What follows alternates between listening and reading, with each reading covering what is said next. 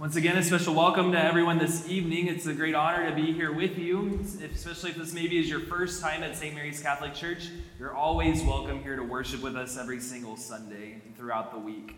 You know, one of my favorite parts of being a priest here is all the weddings we do. We probably do about 60 weddings a year just here at St. Mary's, which is a great gift uh, for this local church and for the world as well.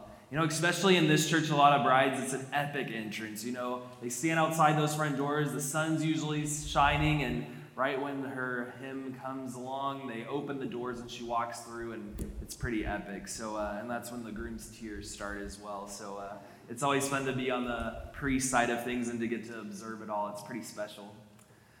Well, the institution of family and of marriage is what I'd like to talk with you about this evening.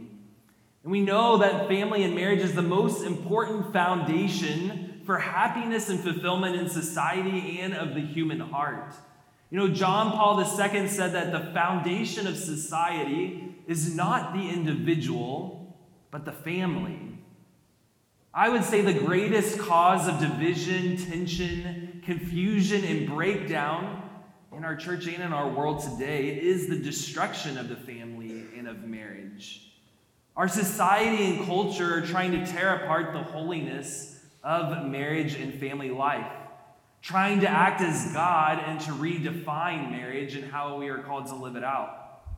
You know, in the craziness of our culture today, I would say that a marriage will not survive, a family will not survive if it's not centered on Christ. Especially in the realm of marriage and family, Christians are called to be countercultural. You are called to be countercultural. The bride and groom that were here yesterday encouraged them to go and be a light and an example for our world. To be able to reveal the goodness, the truth, and the beauty of love, marriage, sexuality, and family. Of how our God initially intended it to be, and continues to call us to follow his plan in the teachings in the realm of marriage and family life. All right, so I'm going to encourage y'all to buckle up. You know, I'm going to be speaking some hard truths, but always in charity. If you have a journal, I encourage you to write down some notes. So, firstly, as we speak about the sacrament of marriage, it's important to start with what are the ends or what are the goods of marriage? You know, what did God intend for marriage to be from the very beginning? Now, the two primary ends of marriage established by God are number one, the procreation of children, and then number two, the unity of the couple. So, not only is marriage for the two to become one flesh and have an intimate relationship with each other, growing in love for each other each and every day, even in the messiness of married life and daily life, but also that a couple is open to life and open to having children. A sacramental marriage is one that receives its strength from the grace of Christ.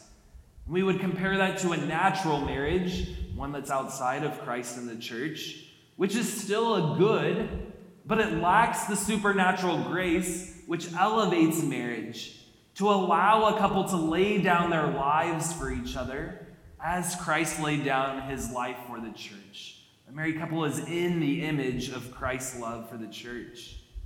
Now, in our first reading today from Genesis, we hear, For this reason, a man leaves his father and mother and is joined to his wife. The two become one flesh. So, in other words, the institution of marriage is rooted in the order of creation itself.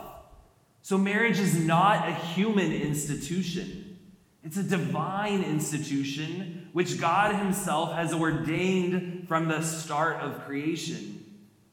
And because of marriages of divine origin, then in our gospel, Jesus responds to the question of divorce by saying, If it is truly God who makes two people into one flesh, then that divine action cannot be undone by a mere human action. My friends, we don't have the power to undo what God has joined together. And we do not have the power to redefine marriage that's only up to God, who is the author of marriage. Though our culture has said otherwise, God stamped it in our very nature into our hearts to long for the other. The man and the woman complement each other. One of the love things I love about our Gloria here is we have a guys and a girls part. We see this complementarity of male and female. The complementarity of nature of man and woman are then able to enter into marriage in the covenant that God intended it to be. And my friends, this is where the Catholic Church stands firm, and sometimes alone, even with other Christians not standing with us in this as Jesus has asked us to and possibly even the church being uh, persecuted in the midst of a hostile hurricane of our culture. The truth that marriage is only between one man and one woman. Now, I realize that some of you, or maybe some of your loved ones, siblings, cousins, friends, roommates, maybe you don't have that sexual experience. I'd say that is a great suffering for you or for them. And as a church, we need a journey with people who experience that same sex attraction, and partly why we have the pursuit ministry here as well, because that is important. We all deserve to be loved as God's children. But, my friends, this is also where we must remember that we were not made for this world. That Jesus doesn't promise us marriage when, he cho- when we choose to live a life for Him. But what He does promise us, if we are faithful and follow His teachings, is eternal life eternal life of union and communion with God. Because, my friends, we have to remember there's no marriage in heaven. Marriage is for this world alone, to be a sign for the world. Husband and wife revealed to us, revealed to the world, a glimpse of the image of communion in God with God in heaven. We could even say a spousal relationship that God desires to have with each one of us in this life and then into eternity at the eternal wedding feast. Now, my friends, this too points to the countercultural teaching of the indissolubility of marriage. Indissolubility of marriage meaning the marriage bond cannot be broken. And once again, when a man and a woman say their I do's before God at the front of the altar before their family and friends, this bond lasts until death do they part. Now, this should bring a great peace and freedom in a marriage. You know, there's no getting out of it. No matter if you say the wrong thing, no matter if you stink about being a mom or a dad, no matter if you have a house divided and one day you marry a longhorn, you know, it's your choice. just kidding, just kidding. All right, but you're in it for life, you know, which allows great honesty and freedom for a couple. You don't have to fear that if you um, are honest with your spouse, that they're going to leave you, because that's not possible. You know, there's no prenups in the sacrament of marriage like there are in many natural or secular marriages today. You cannot hold anything back just in case it doesn't work out. Now, think about this in your own reason, mentally, in your own intellect. You know, if you hold something back, like money or property, before your future spouse as you're making your vows to each other in front of God in the altar, then you're hinting at that you don't think that this marriage is going to last. But if you go all in with marriage, with your entire mind, body, and soul, then you are stating that through those good times and bad, we are going to make it. Period. Now, I can't go into a lot of this now, but I want to speak on it quickly. But this also shows how damaging cohabitation and having premarital sex is to a marriage. Not only because it's against God's law and teaching, as we've already said, but humans also have no right or power to change or go against such teachings. But God gives us this law because He knows what's best for us. He knows how we suffer when we fall into that sin. Now, how many of you out there, no need to raise your hand, have been hurt or used by premarital sex? You thought your significant other was the one, and you gave your entire self to them, the most intimate and sacred part of yourself, an act of love that is most sacred that you will never get back. A part of you that you will never be able to give to your future spouse because you gave it away outside of the marriage bond. And the marriage bond is key because only through the covenant that lasts forever are you able to have faith and trust that this one person, this only spouse, is the one you're able to give everything to, including your body. Now, my friends, even on a psychological level, if you're sleeping with someone who is not your spouse now, what prevents you from sleeping with someone who's not your spouse in a future marriage? You're training your mind and body in a bad habit that most likely will continue into your future marriage, which means you will have great pain in your future, even more than now. You know, we can only give of ourselves fully and completely when we know that the bond is forever, that there's no escaping, which means there's full honesty, faith, and love. And besides it being against the teachings of Jesus and the church, we know that premarital sex damages relationships. It damages a person, especially women, and who men are supposed to help uphold and protect their great dignity. You know, premarital sex and cohabitation is laying a foundation of sin for the future marriage and family, which any married couple here can tell you what marriage in our world today is already hard enough. So having a broken foundation will not help. Now, if this is hitting your heart and your conscience, I highly encourage you to beg God to give you the grace to get out of such a situation, to speak to a significant other, to have a heart to heart to be able to allow Christ in. I spoke with a couple last week who were living together last year as a dating couple, and they were convicted when they read an article or watched a video from the church about this topic. And they were convicted so much that they're no longer living together. They moved out of the apartment, they have separate living places, and now them as individuals and as a couple are flourishing, and they're living in the freedom of Christ. My brothers and sisters, it's possible and it's also possible to find healing from the times where maybe you already lost your virginity and your purity.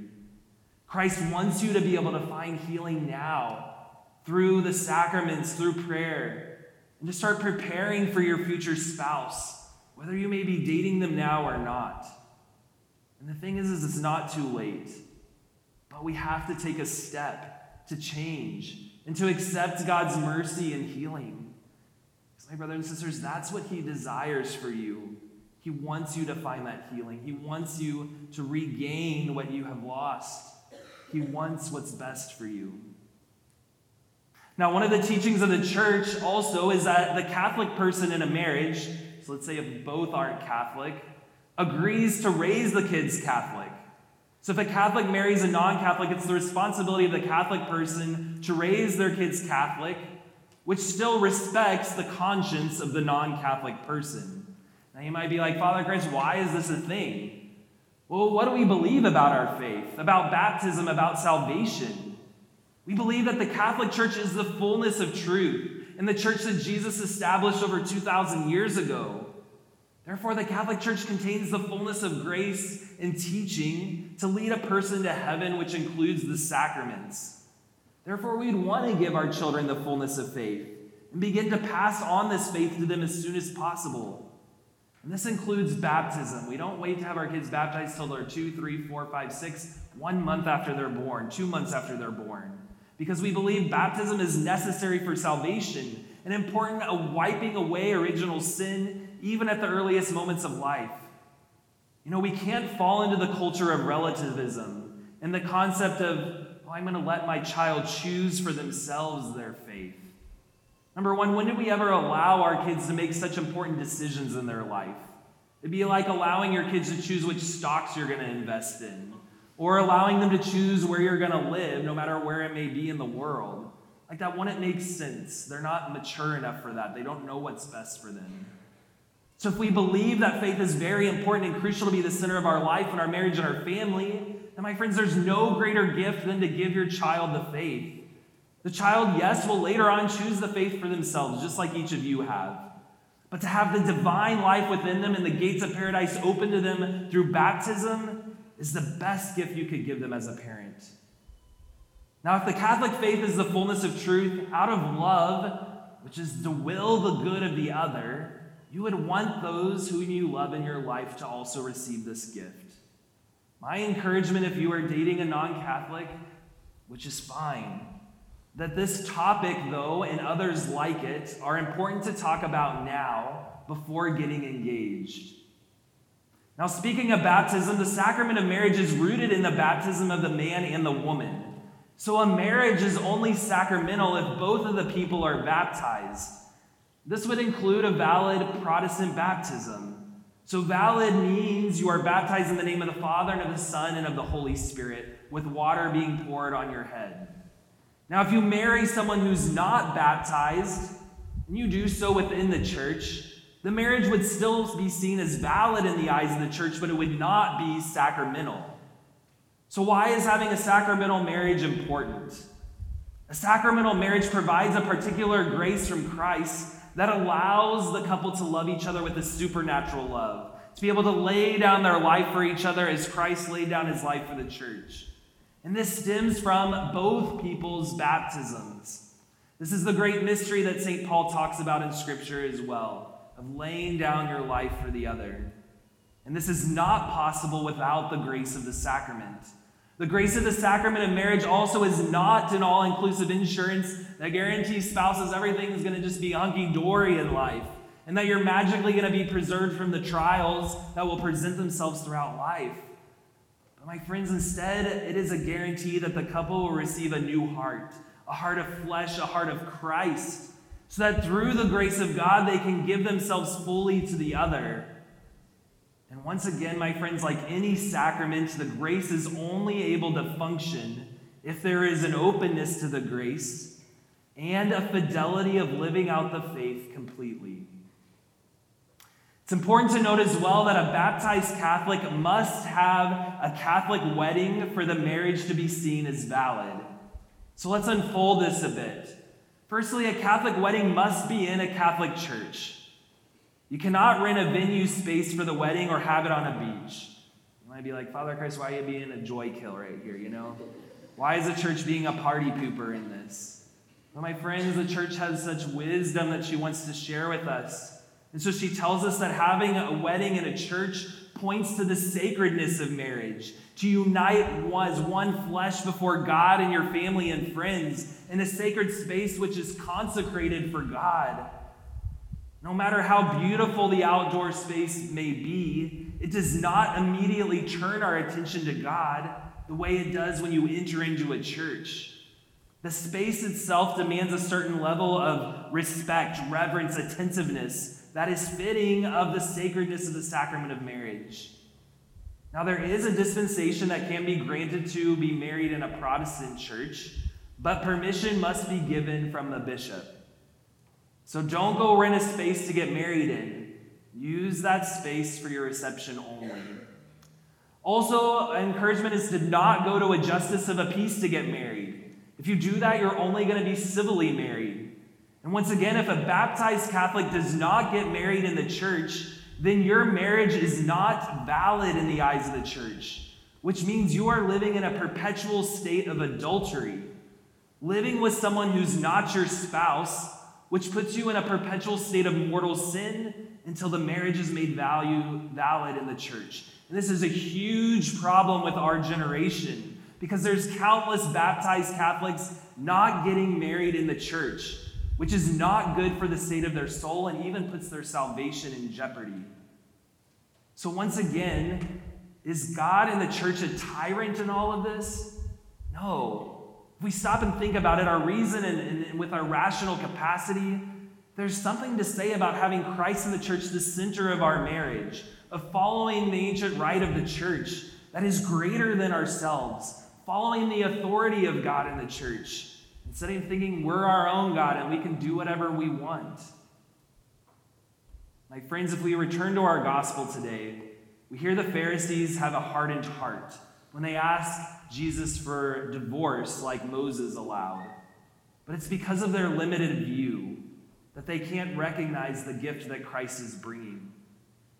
You know, a verse that must be coupled with the thought of marriage and divorce is how many times should someone forgive? And Jesus says, 70 times seven times, which is a perfect number. Now, there are certain circumstances like abuse where action must be taken to separate the couple for the sake of the safety of one or the other. But, my friends, the church teaches even in the midst of an affair, sickness, loss of jobs, or falling out of love, a couple is called to stay true to their marriage vows and even through the help of counseling, recommit to each other again and again and again. Now, in this conversation with the Pharisees, Jesus is the one who puts an end to this hardness of heart. He says, I bring a boundless love of mercy and goodness. So if someone says that they disagree with the church about divorce or any other teaching on marriage, instead they should say, I disagree with Jesus Christ about divorce or marriage between one man and one woman or whatever the other teaching on marriage should be. It is Jesus himself who is proclaiming this teaching in the Gospels, not the church. All right, we're wrapping up. Y'all have been hanging with me well. Keep it up. The last thing is you might be like, well, Father Chris, what about annulments? Are they just Catholic divorce? A Catholic annulment is when the church looks at a marriage and is able to determine that it never existed in the first place because one of the preconditions of marriage was missing like free consent. Whenever a man and woman stand before the altar, they must freely choose the other. If someone's holding a gun to their back, they're not free to choose. So that marriage would not be valid. Someone being fully free as they enter in marriage is necessary. Now, the practice of granting annulments in the U.S. has become very common, and I can't judge individual cases because there are definitely valid cases, but possibly we're making them too common which means we must continue to help couples while they are dating and engaged to help make sure that they're entering into the sacrament of marriage and knowing the great responsibilities of marriage and the seriousness of entering into such a vocation and stage of life. Y'all, I could speak on this the whole night, but I know y'all got places to be. But it's important for us to seek the truth in all this, to think with the mind of Christ and his bride, the church because most of you, if we think about it, are going to end up getting married. Now, the thing is, if you'd like to read more on this, I would highly suggest a couple of materials, so feel free to write these down.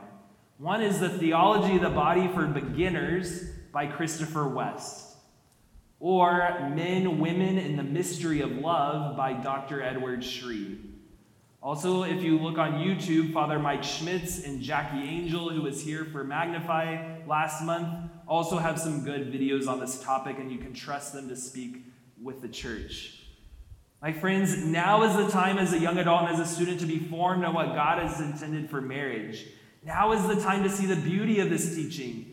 Now is the time to wake up to the reality that what our culture is promoting about marriage and family is obviously not working. We must return to Christ. Only through Christ will we be able to see the sacredness and the beauty of marriage that calls a husband and wife for each one of us.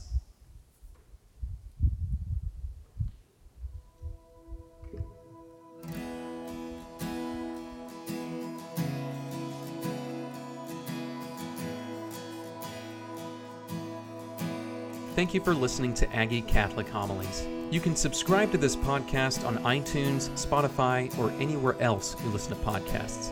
Be sure to check out our sister podcast, Aggie Catholic Talks, to hear talks from Magnify, Catholicism 101, and more.